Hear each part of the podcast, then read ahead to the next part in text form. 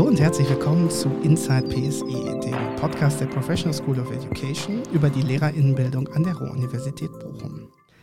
Mein Name ist Matthias Kostschewa. Ihr kennt mich schon, ich darf das hier mal wieder moderieren und ich freue mich auch heute über zwei tolle Gäste zu einem Thema oder einem Projekt auch, das nennt sich Rethinking Education. Größer könnten wir es wahrscheinlich heute gar nicht aufmachen.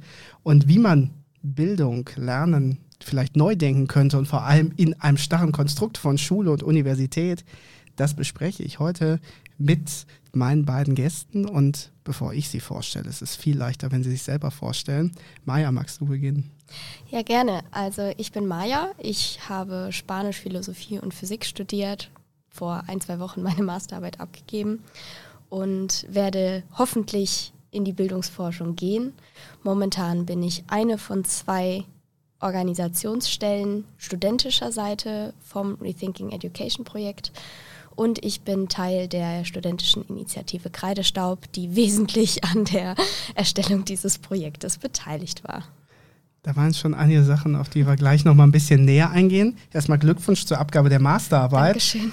Da ist ja ein großer Schritt getan, äh, um dann auch weitergehen zu können. Ähm, Freue ich mich gleich, dass wir da ins Gespräch kommen über all diese Punkte, die du jetzt schon angesprochen hast. Bevor wir das machen, nehmen wir aber unseren äh, zweiten Gast erstmal mit dazu, der heute virtuell aus Berlin zugeschaltet ist. Lucien Kemper, Kollege aus der PSE. Stell dich doch auch noch mal kurz unseren Zuhörenden vor. Ja, sehr gerne. Hallo, ich bin Lucien. Ich ähm, darf das Projekt ähm, koordinieren. Ich bin der Projektkoordinator und ähm, arbeite da sehr, sehr viel mit Maja und Jan, ähm, dem anderen Teil der Orgastelle von Kreidestopp, zusammen. Ähm, ja, man überblickt eigentlich das komplette Projekt ähm, mit all seinen Facetten, ist überall an jeder Stelle irgendwie auch zu finden und dabei. genau, das ist mein, mein Job und das ist meine Aufgabe im Projekt Rethinking Education. Wir können jetzt an eurer Vorstellung schon ganz gut raushören. Äh, an dem Projekt gibt es einige tolle Besonderheiten. Wir sehen, da ist eine ganz andere studentische Beteiligung mit dabei und äh, es sind andere Initiativen kooperativ mit dabei.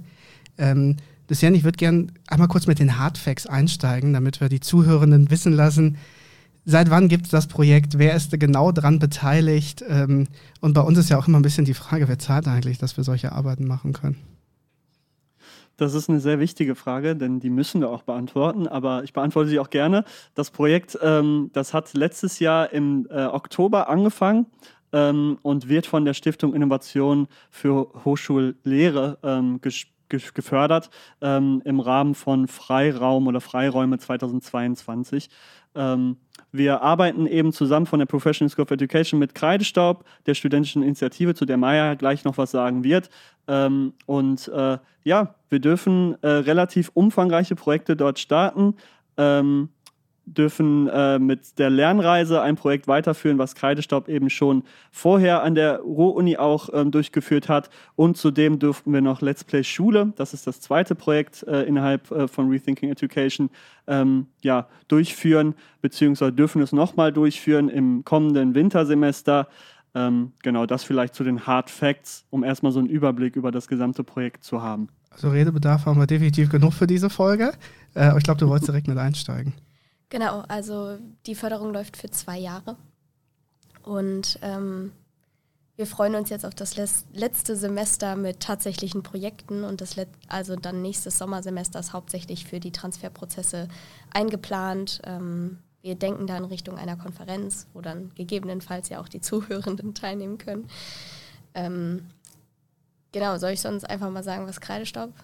Genau, auf Kreidestaub sollten wir auf jeden Fall eingehen weil das für ähm, uns ja auch eine Besonderheit ist, ähm, eine sehr schöne Besonderheit, da mit einem Verein tätig zu sein. Und ich glaube, wenn man ähm, Lehramt studiert an der RUB, kommt man um Kreidestaub, wenn man irgendwie mit der BSE zu tun hat, gerade gar nicht drumrum in schönster Art und Weise. Äh, erzähl doch mal ganz kurz, weil äh, ich kann ja wirklich sagen, wer ihr seid, weil du da ja sehr aktiv bist. Genau, also ich bin Teil von der Standortgruppe Kreidestaub Bochum. Wir sind aber tatsächlich ein deutschlandweiter Verein, eingetragen seit 2017. Und bereits seit 2013 gibt es Kreidestaub und das begann halt in Berlin und mittlerweile sind wir deutschlandweit vernetzt. Wir haben auch äh, Bundespläne, in denen wir uns gegenseitig austauschen Wir haben diverse Projekte, die sich tatsächlich unterscheiden von Standort zu Standort, weil es auch ein bisschen davon abhängt, wie viele MitgliederInnen wir haben und wie viele Leute die Kapazitäten haben, teilweise unbezahlt, ehrenamtlich Seminare an der Universität zu geben, um eben Lehramt weiterzudenken und besonders Praxiserfahrungen in die Lehramtsausbildung zu integrieren. Ähm, wie kann man sich das vorstellen? Also wenn ich jetzt mal so Kreidestaub Bochum, das ist in der Nähe für die meisten unserer Zuhörenden, zumindest wenn die äh, Spotify-Statistiken stimmen, die wir da auswerten können, geht ja heute alles. Ähm, ich mir jetzt sage, okay, da, da gibt es einen Verein, der hat anscheinend Interesse, Sachen zu verändern in Schule. Ähm, wie, wie erreiche ich euch und was für Möglichkeiten gibt es, sich zu beteiligen, wenn ich daran Interesse habe? Also momentan findet man uns tatsächlich am besten über Instagram, also unter Kreidestaub Bochum oder Lernreise Bochum. Unsere Website gibt es theoretisch auch. Also es gibt die kreidestaub.net Website, das ist die deutschlandweite Website, wo auch alle Standorte aufgelistet sind. Das heißt, selbst wenn jetzt Leute zuhören, die vielleicht gar nicht aus NRW kommen, könnten sie ähm, nachschauen, ob sie nicht einen Standort in der Nähe haben. Und ja, unsere eigene Website, da arbeiten wir eigentlich seit einem Jahr dran, weil wir eine ähm, veraltete Version hatten, die dann komplett übertragen mussten. Ich bin mir nicht sicher, ob unsere aktuelle Website tatsächlich gerade abrufbar ist. Man erreicht uns aber notfalls auch über den Fachschaftsrat Lehramt, weil wir durchaus Personen bei uns im Kreidestaub haben, die auch im Fachschaftsrat tätig sind. Und notfalls kennen die Leute vom Fachschaftsrat auch immer Leute von uns, ähm, weil wir da bei manchen Sachen durchaus Hand in Hand gehen. Die Sachen verlinken wir euch natürlich unter der Folge, dass man es direkt finden kann. Ist ja vielleicht auch ganz schön, wenn man nicht unbedingt über einen Online-Kontakt, sondern auch über einen persönlichen Kontakt äh, euch direkt erreichen kann. Und vielleicht gibt es ja über die Fachschaft dann auch nochmal das ein oder andere, was äh, lohnenswert ist. Vielleicht gibt es, ähm, es gibt halt noch die Möglichkeit, uns natürlich per E-Mail einfach zu kontaktieren. Und zwar haben wir seit kurzem eine kreidestaub.rupp.de E-Mail-Adresse, über die man uns jederzeit einfach kontaktieren kann. Das nehmen wir auch mit auf. Ähm, und da wird schon deutlich, wie die Verbindungen sind. Und dass das auch alles mittlerweile etwas leichter ist, sich da digital dann zu vernetzen. Äh, ich will mit euch einsteigen in das Projekt. Das heißt Rethinking Education und ihr habt den Untertitel gewählt, Unterwegs zur Schule von morgen. Ich mag ja sowas total gerne, aber das ist natürlich ein großer Titel, großes Versprechen. Äh, es wird dann äh, konkreter, wenn wir uns auch die Unterprojekte anschauen. Ähm, ich würde so ein bisschen gerne in die, in die Geschichte mit euch reintauchen, weil ein Projekt entsteht ja nicht aus einem luftleeren Raum, dass man denkt, oh, da ist eine Ausschreibung, denken wir uns mal schnell was zu aus, sondern eher, da ist eine Idee und dann gucken wir mal, wie können wir das umsetzen, wie können wir das eventuell auch dann äh, finanziert bekommen. Ist bei euch ja auch äh, kein unwesentlicher Faktor ist bei den Ideen, die ihr habt, dass das äh, auch einen finanziellen Aufwand natürlich bedeutet. Ähm, ich nehme dich, Lucien, mal ganz kurz rein aus der Perspektive jetzt äh, Oberorganisator aus der PSE. Und dann gucken wir rein, so wie die Projektidee sich äh, generiert hat. Aber wie ist das Ganze losgegangen? Weil ihr werdet ja vor letztem Jahr schon Ideen gesammelt haben. Genau, ich persönlich bin erst relativ spät dazugekommen, das kann ich dazu sagen. Da kann Maya gleich noch ein bisschen was zur Antragstellung wahrscheinlich mehr sagen als ich. Ähm, aber das Projekt ist eigentlich losgegangen ähm, ja, mit dieser Idee, vor allen Dingen das Thema Nachhaltigkeit irgendwie zu fokussieren. Da liegt auch, liegt auch der ganz besondere Fokus äh, im Projekt ähm, und was alle Teilprojekte auch irgendwie durchzieht, ist das Thema Nachhaltigkeit. Ähm, und in der, in der Antragstellung, ähm, vielleicht Maja, willst du direkt da einhaken? Ähm, da, äh, ja, fang, fang einfach direkt am besten an. Bevor ich dich einhaken lasse, ganz kurze Nachfrage ähm, bei dem Begriff Nachhaltigkeit den kann man ja sehr unterschiedlich äh, mhm. betrachten. Äh, welche Betrachtungsweise auf Nachhaltigkeit habt ihr im äh, Projekt? Also schaut, schaut ihr auf die ähm, globalen Ziele der UN oder geht es um ökologische Nachhaltigkeit oder wie verbindet sich das bei euch im Projekt? Ja, wir haben ähm, dafür die SDGs als, sage ich mal, Rahmen, ähm, die wir ähm, ja immer wieder äh, in den Seminaren auch vorstellen und wo die Studierenden dann selbst wählen können, welche Ziele sie daraus dann jetzt irgendwie behandeln möchten in ihren eigenen Projekten. Also es ist nicht nur der Fokus auf ökologische Nachhaltigkeit, nenne ich es jetzt mal, sondern das ganze weite große Feld, was eigentlich, wenn man sich die SDGs anschaut, fast alles umfasst, ähm, wo man wirklich aktiv werden kann. Manchmal hätte es sich gelohnt, wenn wir hier einen Video-Podcast hätten, hätte man Maya gerade gesehen, wie sie eine große Welt quasi aufgemacht hat. Äh, wer von den Zuhörenden übrigens bei SDGs, also Sustainable Development Goals, denkt, warte mal, da bin ich mir gar nicht sicher, was das heißt, den schicken wir auf die Webseite der UN, weil ich glaube, das können wir als Hausaufgabe für alle, die im Bildungsbereich sind, mal aufgeben. Die solltet ihr kennen. Äh, das als kleiner Lesetipp für zwischendurch. Maja, wie ist das losgegangen mit eurer Idee zu Rethinking? Ähm, wir suchen von Kreidestaub halt alle paar Jahre neue Förderer oder Förderungsinstitute, ähm, die uns finanzieren mit unseren Projekten. Und ich habe damals an meiner eigenen Lernreise rein digital teilgenommen, beispielsweise durch Corona. Und das heißt, damals hatten wir einen Schwerpunkt Digitalisierung. Und ich habe den Traum entwickelt, ich würde gerne eine nachhaltige Lernreise entwickeln und ähm, habe damals dann in unserer Gruppe gefragt, wer hätte Interesse daran, das mit mir auf die Beine zu stellen, da mal zu schauen, was es für Möglichkeiten gibt, da Förderung einzufahren. Und ähm, ja, dann haben wir alle was gesucht und waren aber nicht ganz so erfolgreich.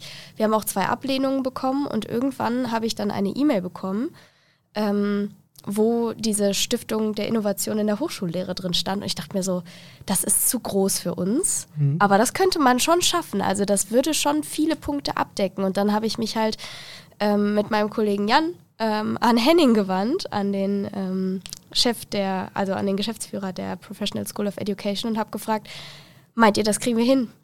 Und dann ging das Brainstorming los. Henning hat Marie mit reingeholt ins Boot. Und dann haben wir knapp einen Monat, ich glaube alle zwei, drei Tage, uns Dokumente hin und her geschickt und äh, diese Anträge überarbeitet. Also es war schon sehr, sehr, sehr anstrengend für ähm, uns als Ehrenamtler war das schon sehr viel Zeit, die da für Ehrenamt draufgegangen ist. Und ähm, tatsächlich hat es sich aber ja durchaus gelohnt. Also wir haben dann auch unsere kleinen Meilensteine durchaus gefeiert. Ähm, dass wir dann erst in die nächste Runde gekommen sind, haben wir gefeiert und ähm, dass dann klar war, okay, irgendwas an Förderung bekommen wir irgendwie. Und tatsächlich haben wir es so weiterentwickelt, aus dieser nur Idee von einer nachhaltigen Lernreise, ja, dann träumen wir doch jetzt mal groß. Also wir wussten schon von dem Projekt Let's Play Schule, das in Berlin durchgeführt wurde. Wir waren ein super großer Fan und haben gesagt, das muss da mit rein, weil es nochmal eine komplett neue Perspektive eröffnet. Und neben der nachhaltigen Lernreise haben wir dann überlegt, okay, das könnte man jetzt auch noch größer machen, weil ähm, man könnte ja auch mal über Landesgrenzen hinausschauen.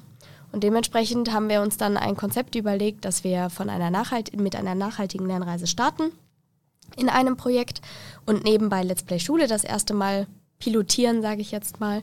Und danach das Semester hatten wir dann eine nachhaltige Lernreise mit Virtual Exchange. Und dieser ähm, virtuelle Weg der Hospitation, der war schon so gedacht, dass man gegebenenfalls eben digitalisierte Schulen noch ansteuern kann, aber nach Möglichkeit sogar schon ausländische Schulen ansteuern kann und die schon mal online besichtigen kann, um einen Eindruck zu bekommen, wie sieht es eigentlich in unserem sogar direkten Umfeld aus, was gibt es für Möglichkeiten und gekrönt wird das Ganze jetzt halt im nächsten Wintersemester von der internationalen Lernreise und einem weiteren Durchlauf von Let's Play Schule.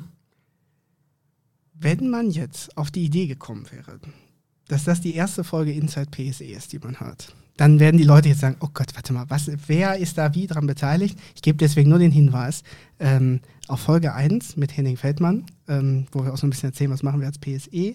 Äh, Marie van der Beke war ganz oft zu Gast, weil die sich um Forschung und Internationalisierung kümmert. Äh, die könnt ihr in verschiedenen Sachen hören.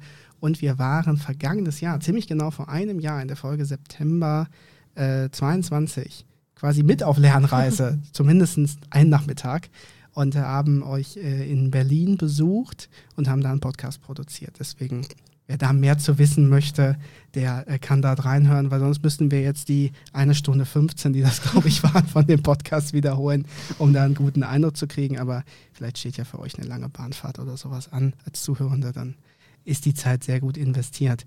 Ähm, ich probiere mal so ein bisschen die Stränge, die du aufgemacht hast, einzufangen, weil die große Weltkugel, die du hier gerade schon im Studio gezeichnet hast, ich glaube, die wurde gerade sehr deutlich äh, mit all den verschiedenen Facetten, die das Ganze hat. Ähm, einmal sich in diesem universitären Kontext äh, von Antragstellung auch zurechtzufinden. Ich glaube, für alle, die sowas zum ersten Mal machen, das ist ein hoher Learning-Prozess. Das äh, war bei mir bei meinen ersten Anträgen definitiv nicht anders. Ähm, und ich kann bestätigen, egal ob man das ehrenamtlich oder hauptberuflich macht, das ist mental ein echter Klopper, der anstrengend ohne Ende ist.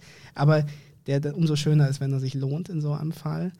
Ähm, Informationen zur Stiftung verlinken wir unter der Folge. Da brauchen wir jetzt hier nicht da gibt es genug Sachen im Netz. ähm, aber ich will vor allem auf eure, äh, sag ich mal, Hauptprojekte, nämlich nachhaltige Lernreise und Let's Play Schule eingehen. Weil da ja, auch wenn man die Lernreise schon kennt, ja ganz äh, besondere, also einfach Besonderheiten mit dabei sind, die wir und auch ihr als Kreidestaub ja vorher so noch nicht ausprobiert habt. Also wir haben uns da ja wirklich in Neuland alle begeben. Und äh, Lucien, Kannst du unseren Zuhörenden mal kurz beschreiben, was in der nachhaltigen Lernreise jetzt schon passiert ist, beziehungsweise im kommenden Wintersemester passieren wird? Ja, sehr gerne. Ich kann auch schon vorwegnehmen, momentan befindet sich auch eine Gruppe auf äh, Lernreise. Das ist vielleicht ganz, ganz witzig. Ich glaube, die sind sogar auch hier in Berlin gerade, wenn ich ähm, den Plan richtig in Erinnerung habe. Aber ähm, ja, ich fange einfach mal von vorne an. Im, im, äh, vor einem Jahr haben wir ja das Projekt gestartet und dann haben auch die ersten nachhaltigen Lernreisen gestartet. Ähm, die Lernreise gab es ja schon vorher, wie du schon gerade erwähnt hattest, und wurde eben jetzt durch den Fokus auf Nachhaltigkeit ergänzt. Und das bedeutet ähm, ganz konkret, dass äh, Schulen nun angefahren oder angereist werden, die sich eben durch besonders nachhaltige Konzepte auszeichnen. Also die besondere BNE-Konzepte, also Bildung für nachhaltige Entwicklung, äh, in ihrer Schule integriert haben. Und das schauen sich dann die Studierenden, also es sind ja Studierendengruppen von circa äh, 15 Studierenden äh, plus Gruppenleitungen, ähm, schauen sich das dann an und schauen einfach konkret darauf, wie werden diese Aspekte umgesetzt und welche Konzepte werden hier umgesetzt und verfolgt und schauen natürlich dann auch auf ihre eigene zukünftige Lehrlaufbahn. Wie kann ich vielleicht davon lernen? Wie kann ich etwas vielleicht in meine eigene Profession später integrieren, um einfach das Thema Nachhaltigkeit mehr in den Fokus zu rücken, vor allen Dingen im Kontext Schule. Und ähm, dann im nächsten Semester, also im Sommersemester, 2023 ähm, hat dann eben die nachhaltige Lernreise mit Virtual Exchange äh, stattgefunden. Da wird das ganze Prinzip einfach nochmal weitergeführt durch einen, wie Maya schon vorhin angesprochen hatte, einen virtuellen Austausch. Den haben wir durchgeführt im April mit der spanischen Universität aus Deusto. Bei Bilbao liegt das. Ähm, da haben wir im Vorfeld sehr, sehr lange ähm, diesen Austausch vorbereitet. Das war wirklich eine sehr ähm, spannende und interessante Zusammenarbeit mit den KollegInnen aus äh, Spanien und haben dann eben an einem Tag einen virtuellen Austausch ähm, stattfinden lassen. Und in diesem Austausch haben sich eben auch SchulvertreterInnen von verschiedenen Schulen aus Spanien und Deutschland ähm, auch äh, vorgestellt, ihre Konzepte vorgestellt. Da war die spanische Schule äh, Ayalde und Jesuitinas dabei und aus Deutschland die Stemweder Bergschule.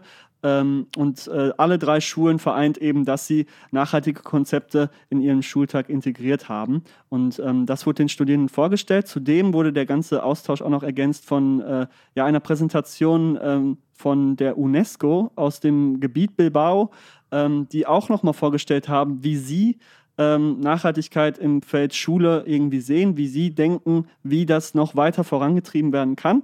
Ähm, und ich glaube, das war ein sehr fruchtiger wenn man das so sagen darf, ähm, fruchtiger Austausch für die, für die äh, Studierenden, die einfach viele, viele, viele verschiedene Perspektiven ähm, geboten bekommen haben und dann später in der Reflexion, die ja auch immer Teil der Lernreisen sind, ähm, einfach einmal darüber sprechen können, okay, die ganzen Informationen, die wir jetzt bekommen haben, wozu dienen die, dienen die mir eigentlich? Das ist ja eigentlich der Hauptgrund, weshalb wir das auch machen, dass dann später die Studierenden einfach darüber nachdenken, okay, warum habe ich das jetzt überhaupt gemacht? Und das fand ich besonders interessant Und so einfach kann es auch sein, Nachhaltigkeit an der Schule umzusetzen. Das fand ich teilweise in den, in den Präsentationen der Schulen im Virtual Exchange super interessant, einfach zu sehen, ja, so einfach kann es sein und äh, so schnell ist, hat man schon ähm, was äh, für ähm, die Umwelt und für, für ähm, das zukünftige Leben getan.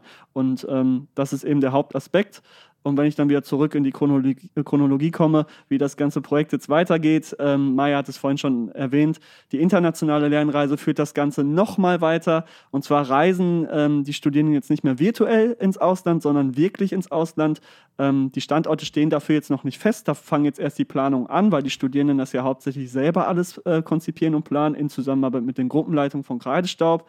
Also es ist wirklich ähm, komplett in der Hand der Studierenden, was auch wirklich, glaube ich, das Innovative erstmal ist an diesem Projekt und auch das äh, besonders Interessante an diesem Projekt, dass einfach Studierende selbst bestimmen können, wie sie das Ganze aufziehen wollen, selber die Verantwortung auch kriegen, was natürlich dann auch ähm, ja, eine, äh, eine, zu bewältigende Aufgabe darstellt. Aber bisher lief das eigentlich relativ reibungslos und ähm, ich glaube, ähm, dass viel gelernt werden kann auf Lernreise auf diese äh, genaue Zusammenarbeit bzw. Verantwortung der Studierenden in dem Projekt würde ich gleich gerne noch mal kurz eingehen. Ich habe eine Nachfrage, ähm, damit wir uns das ein bisschen vorstellen können. Hättest du ein Beispiel, Lucien, für äh, ein Nachhaltigkeitsprojekt in der Schule, wo man nicht erst alles auf den Kopf stellen muss, sondern wo man sagt, ey, mit kleinen Mitteln schon einiges erreichen? Ja, mir fällt gerade ähm, ein, ein Konzept ein, was wir äh, von der Partnerschule für das kommende Let's Play Schule Projekt ähm, kennen.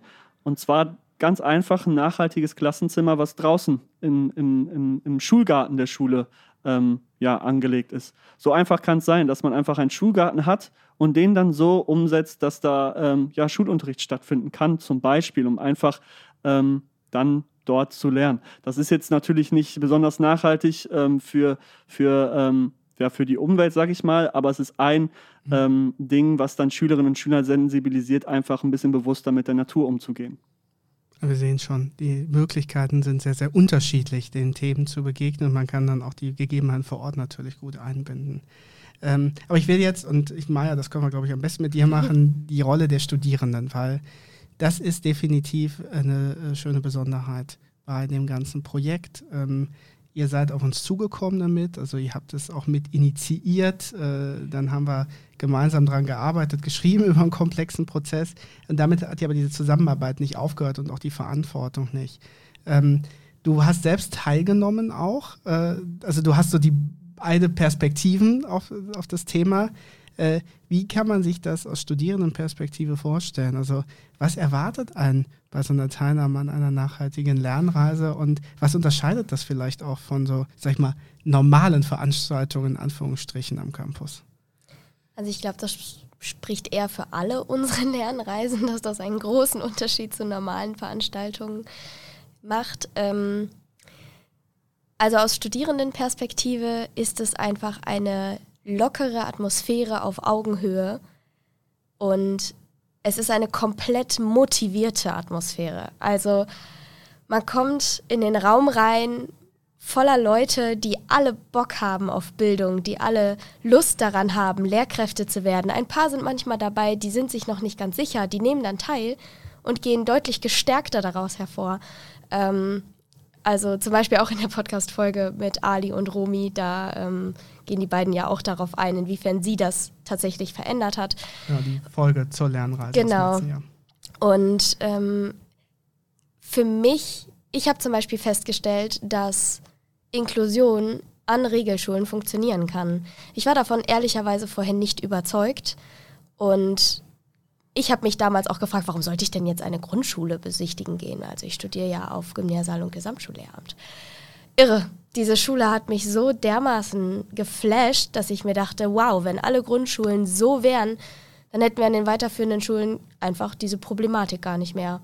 Also das ist ähm, fantastisch. Den Studierenden wird unfassbar viel Verantwortung übergeben ähm, im Sinne der eigenen Planung. Also die Gruppenleitungen starten am Anfang, indem sie die Studierenden ein wenig an die Hand nehmen. Und Ziel ist es als Gruppenleitung am Ende Teilnehmende oder Teilnehmende ja, der Lernreise zu werden, sodass es eben nicht mehr an den Gruppenleitungen hängt, ob mhm. die Lernreise erfolgreich wird oder nicht, sondern das ist Teamarbeit.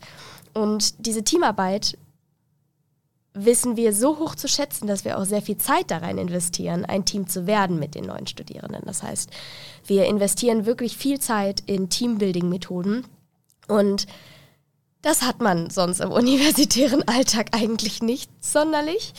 Ähm, das kann auch manchmal durchaus verstörend wirken, ähm, besonders in der Anfangsphase, wo man eben noch das Gefühl hat, das sind 14 fremde Menschen um mich rum, möchte ich jetzt wirklich über den Stuhl klettern oder einen Ball werfen oder ähnliches. Und wir ähm, begründen das aber durchaus didaktisch und die Gruppenleitungen nehmen zum Beispiel selber mal die Rolle einer Lehrperson ein, dürfen sich dabei aber auch noch ausprobieren. Sie dürfen feststellen, was funktioniert, was funktioniert nicht. Jetzt stelle ich fest, die Gruppe ist gerade unmotiviert, wie bekomme ich die denn jetzt motiviert? Lasse ich die sich bewegen oder schmeiße ich mal eine random Frage rein oder die dürfen sich quasi komplett selbst erfahren lernen und das bevor sie halt vor SchülerInnen stehen, wo sie, wo es halt deutlich gefährlicher ist, Sachen auszuprobieren, die deutlich mehr Konsequenzen daraus ziehen, ähm, wenn sich je nachdem vielleicht auch mal nicht ganz korrekt ausgedrückt wurde oder so.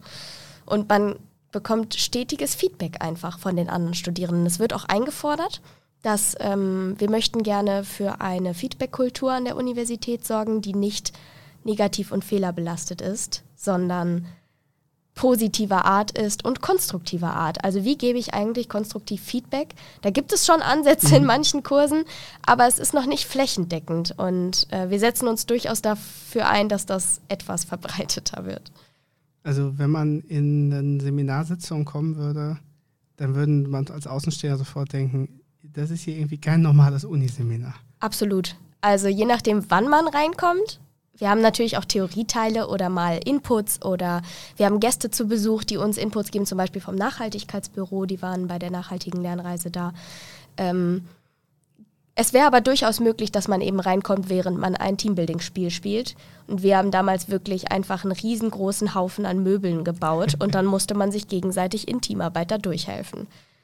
Jede einzelne Person ich kommt ein bisschen gerade in den Sinn, das ist, ist, ein paar Jahre her auf einem Barcamp, ähm, wo ja Sessions gibt und man darf Sessions verlassen und betreten mittendrin. Und da gab es eine Session zum Thema Warm-ups in der Erwachsenenbildung, ähm, wo einfach äh, aus einem ja, Sammelsurium von Warm-up-Sachen zufällig gezogen wurden. Dann haben wir die ausprobiert. In einer Dreiviertelstunde irgendwie acht Stück oder sowas. Und äh, das war schon ja, Pädagogen müssen ein bisschen bekloppt in der Birne sein. Dann macht es erst richtig Spaß und das, das waren positiv bekloppte Menschen bei dieser Session. Und dann kam irgendjemand rein und ging rückwärts wieder raus. Wer denkt, wo bin ich denn hier drin gelandet? Das ist so ein bisschen das Bild, was bei mir gerade aufploppt, wenn ich da an euch denke. Absolut. Also es, es erfordert durchaus eine Offenheit im Geist und auch Offenheit, Bildung anders zu sehen, als man es, also als man sie vielleicht bisher kennengelernt hat. Also die meisten Lehrkräfte oder angehenden Lehrkräfte möchten ja nicht unbedingt werden wie die schlechtesten Lehrkräfte, die sie in ihrer Schule erlebt haben. Hoffentlich nicht zumindest. ähm, Maja, was du jetzt gerade beschrieben hast, ist ja auch so ein Turning Point quasi, den du selber im Kopf erlebt hast, zu sagen, wow, äh, an eine Grundschule zu gehen kann total bereichernd sein. Ähm, Wir haben tatsächlich echt viele Leute, die sich mittlerweile vorstellen können, mindestens zur Hälfte an einer Grundschule zu arbeiten und das freiwillig und nicht, weil das Land das in irgendeiner Form vorgibt. Und das ist doch eine unfassbare Absolut. Bereicherung. Also eben dadurch, dass wir nur Gymnasial- und Gesamtschullehramt hier an der Universität anbieten können, ist es unfassbar bereichernd, wenn dann die ähm, Studierenden auch mal eine Sekundarschule kennenlernen oder äh, eine Stadtteilgemeinschaftsschule. Ähm, das sind Schulformen, die kennen wir hier in NRW gar nicht. Unbedingt, also die Sekundarschule schon, aber jetzt diese Stadtteilschule aus Hamburg oder so zum Beispiel nicht. Und das wo, ist. Wo wart ihr in Hamburg? Ich frage das mal kurz. In, wir waren an unterschiedlichen Schulen. Wir waren einmal an der Winterhuder. Winter und Max Brauer, würde ich vermuten. Ähm, nee, die ähm, Sportschule. Die ah, haben, ja. ja, das ist die Stadtteilschule. Die sind in einem Brennpunkt und haben aber quasi zwei Schulen unter einem Dach. Es lohnt sich. Also äh, Winterhuder kenne ich auch ganz gut, auch ähm, weil ich da äh, private Connections quasi hin habe und äh, Max Brauer habe ich gerade erwähnt, weil das ist es war eine der letzten Schulen, die ich vor Corona besuchen wurde. Diese Highlights vor der ja. Pandemie bleiben immer so ein bisschen im Kopf. Das kann ich sehr empfehlen, mal sich solche Konzepte anzuschauen und den Geist ein bisschen frei zu kriegen an der Stelle. Und es ist einfach irre, was die Kinder da leisten können. Also ohne dass auf Leistung Wert gelegt wird. Also wenn man da dann wirklich in so einer Lerninsel steht und es gibt vier unterschiedliche Gruppen, alle sind jahrgangsübergreifend von 1 bis 4 und die lernen alle friedlich nebeneinander her. Das ist super. Mit zusammen miteinander, dann, dann freuen die sich schon auf die Pause, dann dürfen die toben, dann haben die hier einen Spielplatz zum Sachen tauschen. Ähm, irre. Wie haben wir denn das erlebt, Lucien, aus der, sag ich mal, ähm, etwas neutraleren Perspektive? Jetzt gar nicht wertend gemeint, sondern äh, aus einer Koordinationsperspektive PSE schaut man auf ein Projekt ja auch nochmal ein bisschen anders, weil man so das große Ganze und auch organisationelle im Blick haben muss. Äh, äh, wie ist dieser, dieser Vibe quasi bei euch auch auf der Struktur angekommen, den so eine Lernreise mitgibt? Gute Frage. Ähm, nee, also wir, wir haben, wir wussten ja von vornherein, dass bei Kreidestaub einfach, sag ich mal, andere Konzepte durchgeführt werden, als wir sie aus dem normalen Unibetrieb kennen. Ähm, aber das ist ja auch gewollt so. Ne? Es geht ja auch einfach darum, andere Konzepte einfach äh, anderen Konzepten Raum zu bieten und eben auch Innovation zu fördern. Und ich finde, so wie Kreidestaub die Seminare macht und vor allem, dass es so studierendenzentriert ist, das ist innovativ. Das gibt es an der Uni nicht so oft, leider. Ähm, ich selber war ja auch zu Besuch in den Seminaren und habe dann auch diese Warm-ups und alles mitbekommen. Ich muss aber sagen, es macht halt absolut Sinn, weil auf der Lernreise ist dieses Teambuilding ähm, absolut zentral und wenn das nicht vorhanden ist, dann klappt äh, die Lernreise nicht und auch bei Let's Play Schule ist es so, wenn wir da auch nochmal drauf schauen.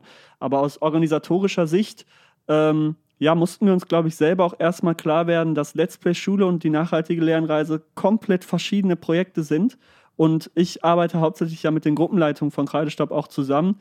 Und äh, ja, das Verständnis, wie man eben dann agiert, das ist in beiden Projekten ganz, ganz unterschiedlich. Bei Let's Play Schule muss man schon ein bisschen mehr in die Dozierendenrolle gehen und auch mal ein bisschen beratender tätig werden im Hinblick auf die Projekte, was bei der Lernreise eigentlich nicht der Fall ist. Dort fängt man am Anfang an, wie Maya schon erklärt hat, ähm, ja, so die Basics den Studierenden zu geben und zieht sich immer mehr raus, sodass am Ende die Studierenden eigentlich selber oder die Teilnehmenden selber ähm, alles in die Hand nehmen. Das funktioniert bei Let's Play-Schulen nicht ganz so einfach, weil da einfach, ja, die, die Projektschule im Hintergrund steckt, die man äh, irgendwie auch äh, über alles informieren sollte, ähm, alle Projekte irgendwie bis zu einem bestimmten Zeitpunkt auch irgendwie stehen müssen und da sehr viel drumherum noch irgendwie anfällt, was organisatorisch auch wirklich eine große Herausforderung ist ähm, und was jetzt im nächsten Jahr auch nochmal stattfindet, aber äh, ja, wir mussten uns, wie gesagt, da erstmal drüber einig werden, wie wir da überhaupt die Rollen sehen. Das haben wir dann aber auch in der Reflexion machen können. Und äh, ich bin sehr guter Dinge, dass äh, der nächste Durchgang auch wieder sehr, sehr erfolgreich wird, weil ähm, ich war ja dann in der Projektwoche am letzten Tag beim Projekt Let's Play Schule ähm, vor Ort an der Freien Schule Bochum. Das äh, war die Kooperationsschule, mit der wir Let's Play Schule im äh, März durchführen durften. Und äh, ja, die Ergebnisse waren super. Also äh, die, die äh, Schülerinnen und Schüler hatten, glaube ich, sehr, sehr viel Freude. Also so wurde es mir auch berichtet von den Schülerinnen und Schülern. Die Projekte waren sehr, sehr vielfältig und spannend. Also da wurde dann teilweise Musik mit dem iPad gemacht und äh, eigene Songtexte geschrieben. Ähm, mit dem Fokus auf Nachhaltigkeit und dann auf der anderen Seite äh, wurde debattiert über äh, nachhaltige Themen und äh, ja, so eine Debattierkultur ähm, integriert, die relativ auch äh, relativ innovativ war. Und ähm, dann wurden natürlich aber auch ähm, Themen behandelt, wie eben Aussterben von bestimmten Tierarten, wo, wo dann eine dritte und vierte Klasse im Tierpark ähm, zu Gast war und dort ein kleines Seminar mitgemacht hat. Also wirklich sehr, sehr vielfältig, ein sehr vielfältiges Programm, was natürlich auch sehr viel Organisation ähm, benötigt aber im Zusammenspiel mit den Studierenden, die natürlich auch eine große Bereitschaft zeigen müssen. Und ähm, ja, uns als Orga-Stelle hat das eigentlich sehr gut funktioniert. Damit haben wir jetzt den Turn eigentlich schon äh, zu dem zweiten Projekt, weil du hast es gerade erwähnt, aber ich will es nochmal für die Zuhörenden ganz klar machen. Rethinking Education mit wirklich zwei Strängen, die dann ähm, quasi parallel laufen mit der nachhaltigen Lernreise und Let's Play Schule ähm, vielleicht die GamerInnen unter uns denken jetzt äh, irgendwie auf YouTube spiele ich ein Spiel und lass äh, die Kamera laufen und wir gucken mal, wer das sehen möchte. Also jemand anderem beim Spielen zuschauen. Ich glaube, bei Let's Play Schule ist es ein bisschen anders. Äh, was können wir uns darunter vorstellen, Maja? Tatsächlich übernimmt eine Studierendengruppe für eine Woche den Schulbetrieb, insofern es uns zugetraut wird. Also je nachdem, wie groß die Schule ist, wie viele Teilnehmenden wir haben, inwiefern, inwiefern wir das hinbekommen, möglichst viele SchülerInnen für eine komplette Woche zu betreuen. Und da gehört auch die Pausenaufsicht zu oder die Begleitung zum Mittagessen. Also es ist wirklich einmal, man wird für eine Woche in den Schulbetrieb geschmissen, aber eben nicht in den Regelschulbetrieb. Also es wird im Rahmen einer Innovationswoche durchgeführt. Das heißt, ähm, die Studierenden haben etwas Freiheit, inwiefern sie die Tage gestalten möchten. Also das erfolgt alles in Absprache mit den Schulen. Wenn die Schulen jetzt sagen würden, sie möchten jetzt mal, ja klar, ihr dürft für die 45 Minuten Stunden auflösen für die Woche, dann dürften die Studierenden das, die Studierenden das machen. Und wenn die Schule sagt, wir hätten gerne schon weiter den Rhythmus, das sind ne, so junge Kinder, je nachdem, welche Klassenstufe die brauchen, ein bisschen Rhythmus und ähm, Struktur im Alltag. Bitte lasst das unangetastet, dann wird das unangetastet gelassen und dann wird am Rest ein bisschen rumgeschraubt. Und theoretisch ist die Woche so aufgezogen, dass nur Aufsichtspersonen da sind, wo sie sein müssen von den Lehrkräften und die restlichen Lehrkräfte dürfen sich ähm, zurückziehen, Fortbildungen ähm, genießen oder sich selber der Schulentwicklung widmen. Es ist ihnen quasi freigestellt, ob sie Angebote zum Beispiel der Professional School of Education nutzen möchten oder ob sie sich eigene Gedanken machen möchten, ähm, selbst die Zeit einfach nutzen möchten, die sie jetzt ausnahmsweise mal nicht mit der Betreuung und Beschulung von Kindern verbringen müssen, um eben zum Beispiel die eigene Schulkulturentwicklung voranzutreiben glaube, das sagen zu können, das ist schon ganz schön groß in mehrfacher Hinsicht. Äh, also es unterscheidet sich ja massiv von dem, was wir so normalerweise tun. Man bekommt mal Einblick, man hospitiert, man übernimmt mal Teile, aber und beobachtet eine, viel. Genau und analysiert ja auch. Ist auch ja ganz klar und wichtiger Prozess des Lernens. Aber eine Schule eine Woche ein bisschen auf den Kopf zu stellen, ähm, das macht richtig Spaß. Das glaube ich sofort. Äh, Lucien, wie war denn das, da Schulen für zu finden, die gesagt haben, ja klar, baut hier mal ein bisschen um quasi für eine Woche? Tatsächlich gar nicht so schwer, wie man denkt. Also ähm, die Schulen begegnen da einem wirklich mit einer absoluten Offenheit und finden das Projekt super spannend. Ähm, also letztes Jahr, wie gesagt, durften wir es bei der Freien Schule machen, äh, in Bochum machen. Und ähm, die Schule war von vornherein total offen und sie hat uns wirklich jegliche Freiheit gewährt. Also wir durften wirklich alles machen, beziehungsweise die Studierenden. Ähm, jede Frage, die wir hatten oder jede ja, Anforderung möchte ich es nicht nennen, weil das klingt so, so, ähm, so hart, aber jede Anforderung, die wir gestellt haben, die wurde uns erfüllt und am Ende des Tages war eigentlich der komplette Schulbetrieb uns überlassen oder den Studierenden überlassen. Und ähm, das war einfach eine super Zusammenarbeit, auch in, im Austausch mit ähm, der Schulleitung und ähm, dem Lehrkollegium war das von vornherein einfach klar, ihr kriegt diesen Raum, wenn was schief geht, geht etwas schief, das gehört einfach zum Prozess dazu und daraus lernen die Studierenden erst ähm, und das war einfach super und jetzt, äh, das kann man ja auch schon vorwegnehmen, für den nächsten Durchgang haben wir das äh, Erasmus von Rotterdam Gymnasium in Viersen ähm, organisieren können, die auch eine, eine absolute Bereitschaft an den Tag legen und auch sich schon sehr darauf freuen. Der Schulleiter war sehr, sehr äh, ähm, erfreut, als wir ihn angefragt haben und äh, hat uns auch direkt jede Hilfe und Unterstützung angeboten. Und da stecken wir gerade in den Planungen. Ähm, ich glaube, für Schulen ist das einfach auch ein tolles Projekt, weil, die, weil sie einfach merken, okay, das ist mal was anderes, was vielleicht auch schiefgehen kann. Es hilft aber Studierenden, es hilft auch uns. Wir haben natürlich auch dann eine Woche Zeit, um uns mal um Themen zu kümmern, die wir sonst nicht so wirklich thematisieren können oder können eben mal Fortbildungen machen, die wir ihnen dann anbieten werden. Ähm, äh, und ich glaube, das ist für alle einfach äh, ja, ein Gewinn und alle profitieren davon. Ich glaube, das ist den Schulen auch bewusst und es ist einfach ein interessantes Projekt. Äh, wenn man das so hört, Studierende kommen jetzt an unsere Schule und übernehmen einfach den kompletten Betrieb, ist das schon etwas Einzigartiges. Ähm, und äh, ich glaube, die Schulen sind auch sehr, sehr froh darüber, dass wir ähm, ja, sie dann aufsuchen und fragen, ob wir das machen dürfen. Obwohl ich tatsächlich schon glaube, dass wir eine gewisse Art von Schule durchaus natürlich angefragt haben. Also wir hatten neben der Freien Schule Bochum auch eine Schule angefragt, die schon Interesse daran gezeigt hatte, als wir tatsächlich auf Lernreise dort waren. Und jetzt das Erasmus von Rotterdam Gymnasium, da sind wir auch quasi reingekommen, weil ähm, wir Kreidestaubis uns halt auch auf Schulen aufteilen, irgendwann, wenn wir fertig sind und dementsprechend wir Kontakte an gewisse Schulen haben. Und diese Schulen haben ja teilweise die Angestellten auch we wegen solcher Ideen, Ansätze der ehrenamtlichen Tätigkeit gewählt und sind dann einfach manchmal schon offener als andere. Und ähm, das ist, glaube ich, nicht zu vernachlässigen. Und dennoch denke ich, dass auch viele Schulen, die sehen, dass es gut läuft, danach offen dafür sind. Ähm, also wir haben auch durchaus als Kreidestaub schon diverse Anfragen bekommen, auch von Bochumer Schulen, ob man nicht kooperieren könnte mit irgendwas. Nur zum Beispiel momentan sind wir so ausgelastet mit diesem Projekt, dass wir gar keine Kapazitäten mehr für irgendwas anderes haben. Andererseits, sobald das Projekt dann Ende nächsten Sommersemesters zu Ende geht, wäre das durchaus eine Möglichkeit.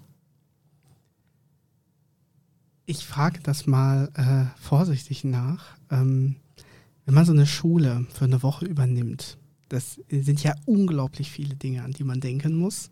Äh, du hast das gerade ja schon beschrieben, Maya, mit äh, sowas wie Pausenaufsicht. Also da hast du auch so ganz einfache Dinge, die aber natürlich Organisation, Zeit und Kraft kosten.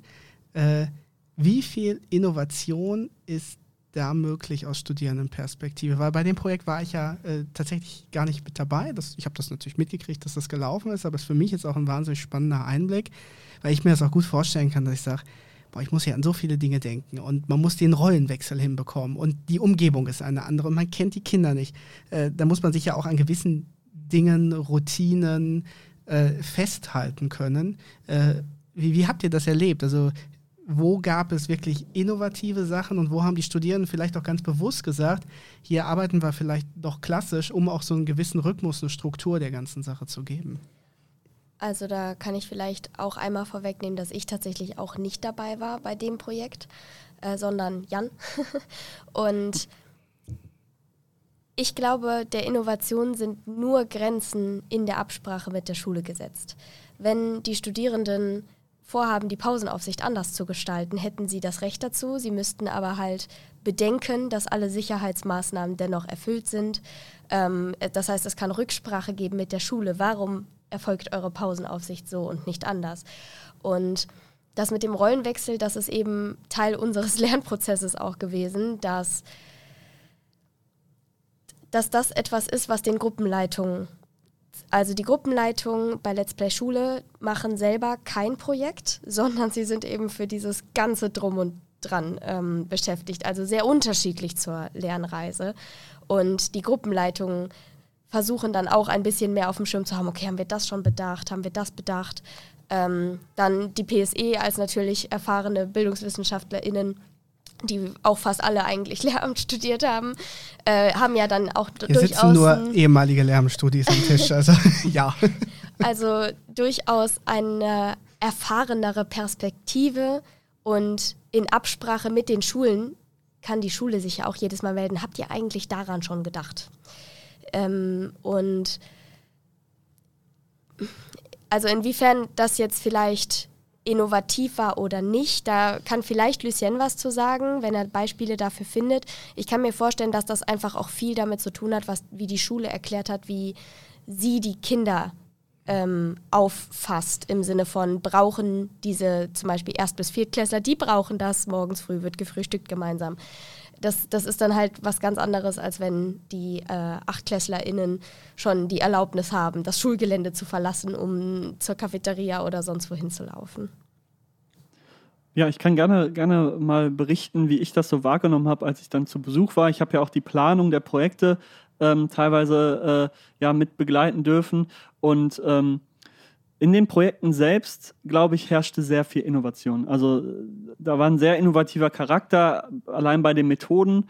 Ähm, ich erinnere mich gerade an ein Beispiel eines äh, Sportstudierenden, der ähm, hatte dann immer die Idee, okay, ich möchte jeden Tag in den Unterricht einbringen, dass auf jeden Fall eine Dreiviertelstunde Sport gemacht wird, dass auf den Schulhof gegangen wird und Sport gemacht wird. Das ist für mich wichtig und hat dann auch wirklich fünf Tage lang ein ganz anderes äh, Sportprogramm für jeden Tag entwickelt, was die äh, Kinder dann mit ihm gemacht haben. Das war, glaube ich, dann irgendwie die äh, fünfte und sechste Klasse, wenn ich mich nicht irre. Aber das, das ist eben so ein Beispiel, dass die Studierenden einfach selber sich was ausgedacht haben und sagen, das ist mir wichtig.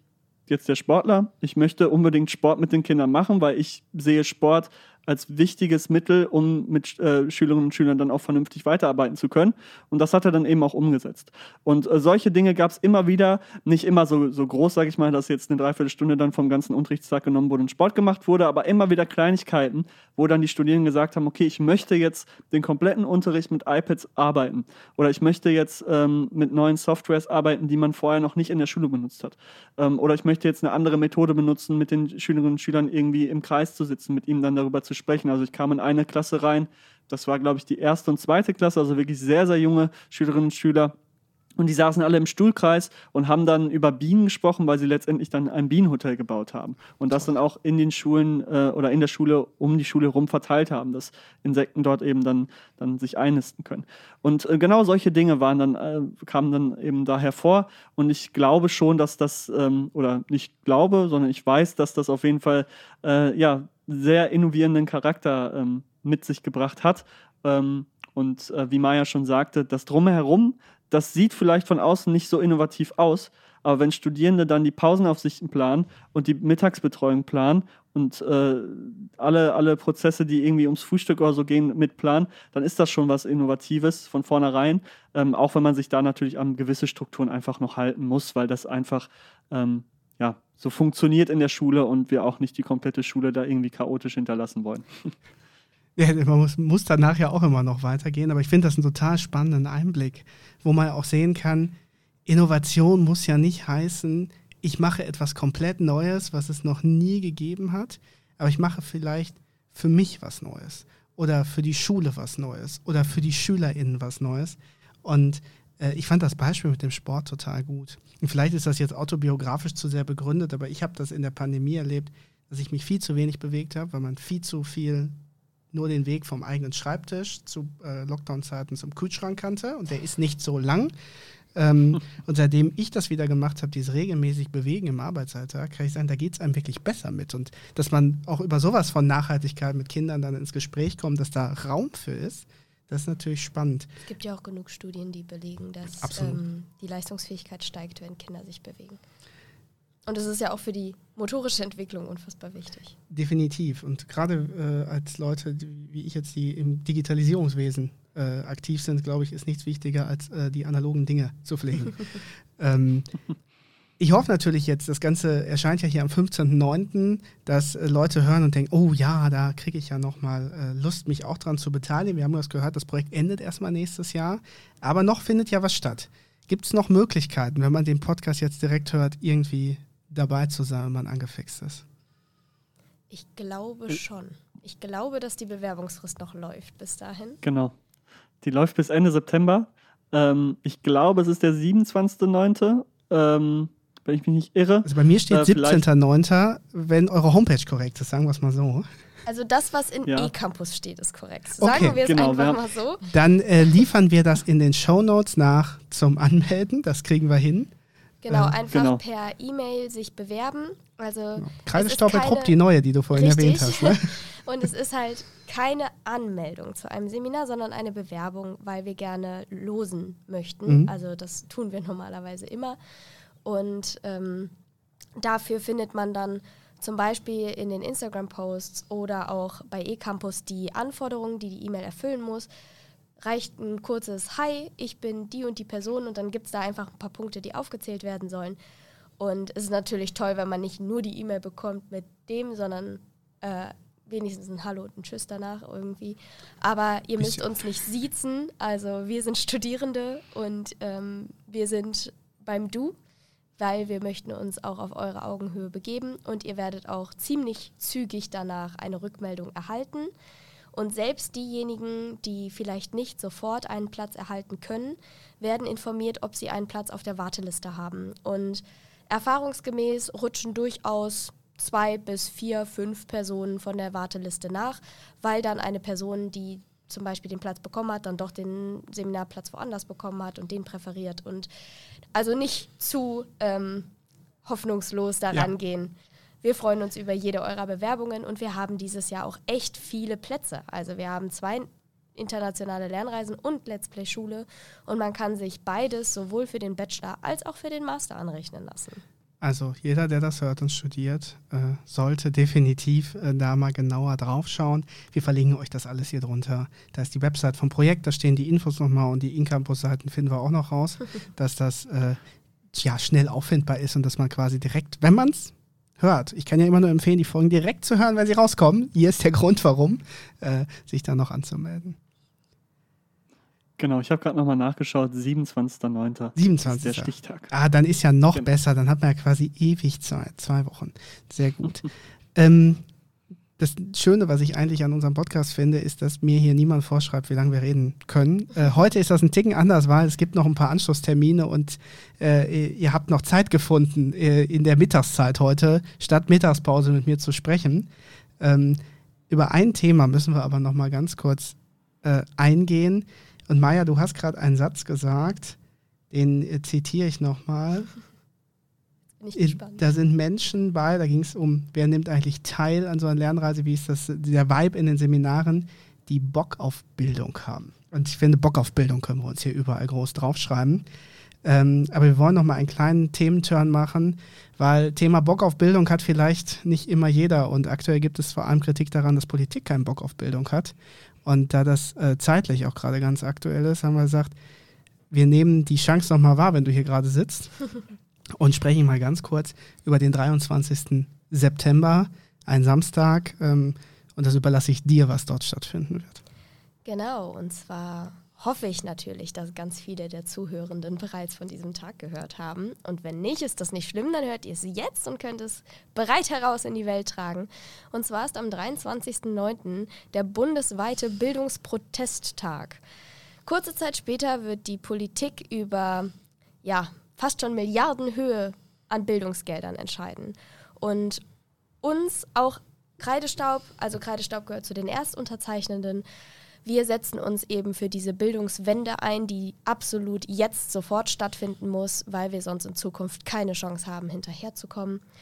Die Initiative Bildungswende jetzt ist von Schule muss anders gegründet worden und Schule muss anders ist tatsächlich sehr jung, wenn man das mal versucht herauszufinden. Ähm, sie gibt es die, glaube ich, seit zwei, drei Jahren vielleicht und die haben jetzt schon unfassbar viel erreicht. Die haben über 160 ähm, Institutionen, die sie unterstützen, die hinter ihnen stehen. Zum Bildungsprotesttag gehen komplette Elternverbände, Lehrkräfteverbände, Gewerkschaften. Ich möchte ganz deutlich darauf hinweisen, dass selbst wenn ihr verbeamtet seid, ihr das Recht habt, zum Bildungsprotesttag zu gehen. Das hat nichts mit Protest gegen das Beamtentum zu tun, sondern wir möchten gerne eine zukunftsfähige, inklusive Bildung für alle ermöglichen und fordern größtenteils auch nur das ein, was uns eigentlich schon vor vielen Jahren versprochen wurde. Also beispielsweise 2008 hat die Bundesregierung auf dem Dresdner Bildungsgipfel beschlossen, zukünftig 10% des BIP für Bildung und Forschung auszugeben. Naja, mittlerweile, fast 15 Jahre später, ist dieses Ziel nicht erreicht und in Vergessenheit geraten. Und dementsprechend ist es gar nicht so abwegig, dass wir 100 Milliarden Sondervermögen für Bildung einfordern. Und in Zukunft einfach nur noch mal sagen, ja, weiterhin bitte auch die 10 Prozent, die uns bereits 2008 versprochen wurden von der Politik.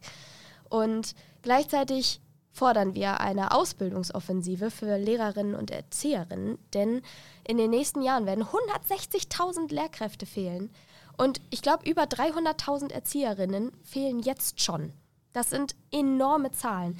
Und wenn man sich versucht, darüber zu informieren, findet man häufig nicht sonderlich korrekte Zahlen, weil also wenn man tatsächlich wirklich gut recherchiert, findet man, dass selbst die Politik sich andauernd verkalkuliert hat. Die haben irgendwas gerechnet mit, ja, es fehlen dann vielleicht 60.000, 70.000 Lehrkräfte. Da packen wir nochmal 100.000 oben drauf, dann sind wir eher in Richtung, so könnte es aussehen. Es gibt einen äh, bekannten deutschen Kabarettisten, ähm, Max Uthoff, also die Anstalt im ZDF, der, und ich hoffe, er war es, dass ich das gerade richtig im Kopf habe, ansonsten spreche ich ihm das jetzt hiermit zu, äh, diesen Satz gesagt hat, ja, dann guckt man sich die Geburtenrate an und wundert sich, dass die Leute sechs Jahre später in die Schule wollen. Absolut.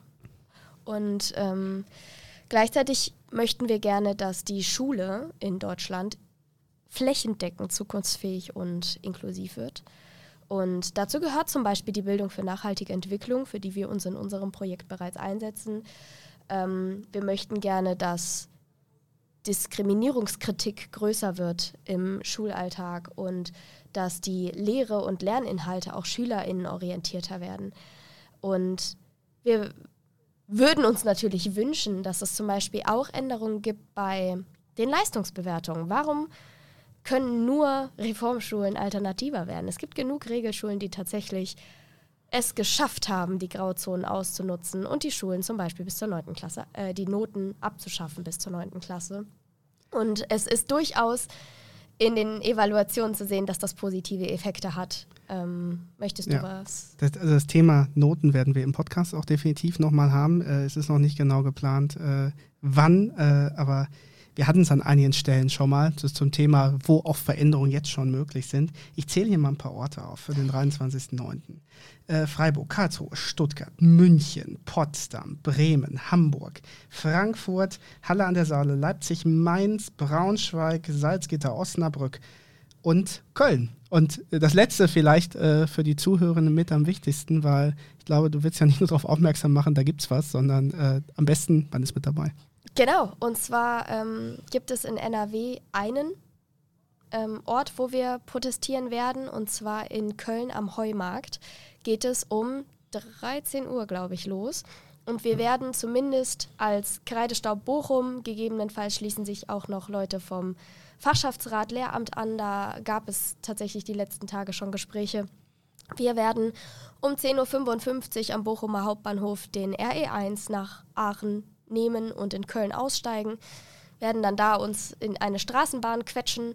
Wir werden vorher tatsächlich intern versuchen, noch schöne Schildchen zu malen, um ordentlich aufmerksam darauf zu machen, was eigentlich alles schiefläuft und was ganz dringend geändert werden muss. Und wir freuen uns über alle Leute, die sich dazu gesellen möchten. Ich finde, es ist etwas, das geht uns alle an, selbst diejenigen, die jetzt noch keine Kinder haben, die nicht auf Lehramt studieren. Ich finde, es wäre sehr geholfen, wenn jede einzelne Person einfach in seinem, ihren Umkreis mal darauf aufmerksam macht, denn es könnte durchaus auch die Gelder betreffen für in zehn Jahren die Bildung. Das heißt, je nachdem dann doch bis eure Kinder in die Schule gehen, die Neffen, Nichten, Patenkinder, wer auch immer. Und es betrifft eben nicht nur uns Lehrkräfte. Und damit der klare Aufruf, äh, sich zu beteiligen äh, schule-muss-anders.de slash Bildungsprotest-2023 in den Shownotes auch nochmal alle Orte und Zeiten, weil das überall auch zu unterschiedlichen Zeiten losgeht. Das Hauptding, die Stadt habe ich gerade nicht aufgezählt, ist natürlich in Berlin, da wo die politischen Entscheidungen zumindest auf der großen Ebene getroffen werden. Es war der erste Werbeblock in Inside PSE, aber den wollten wir uns nehmen und äh, für dieses äh, super wichtige Thema und äh, das Schöne ist, das ist ein Podcast, in dem ich meine Meinung Frau äußern darf. Und ich sage, wer 100 Milliarden für die Bundeswehr hat, muss sie für Bildung haben. Fertig. ganz kurz die Kurve zum Abschluss. Ähm, ich habe euch ganz viele Fragen stellen dürfen und wir haben coole Einblicke gekriegt. Habe ich euch was gefragt, wo ihr sagt, äh, nicht gefragt, wo ihr sagt, oh, das sollten wir aber nochmal kurz erwähnt haben, damit äh, auch wirklich alles gesagt ist zu Let's Play Schule, nachhaltige Lernreise und Rethinking Education? Nicht gefragt, aber ich würde einfach nochmal daran appellieren, schaut euch das Projekt wirklich an ähm, auf der Website der PSE. Es ist ja alles verlinkt hier in den Show Notes.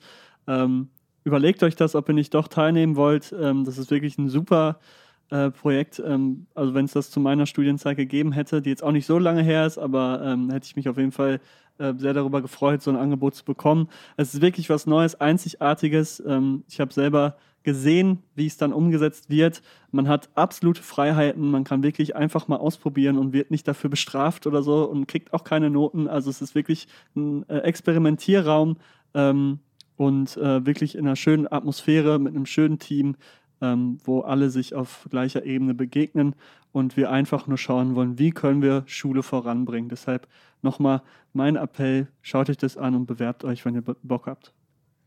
Genau, ich kann vielleicht noch sagen, dass ich damals an meiner Lernreise teilgenommen habe. Dabei konnte ich sie mir gar nicht mehr anrechnen lassen. Einfach weil die Erfahrungen so wertvoll sind und weil ich einfach dachte, was ist das denn für ein cooles Projekt?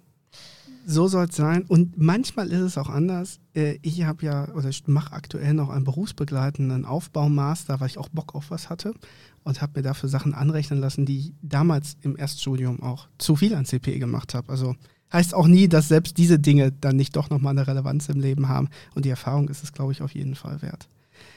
Maja, Lucien, vielen Dank, dass ihr Gäste bei Inside PSE wart, uns diese spannenden Einblicke gegeben hat. Und äh, ich glaube, die Shownotes haben sich selten so gelohnt wie diesmal. Also schaut bei den Kollegen auf Insta vorbei, bei Kreideschau, bei der Lernreise, beim Bildungsprotest und natürlich gerne auch bei uns bei der PSE.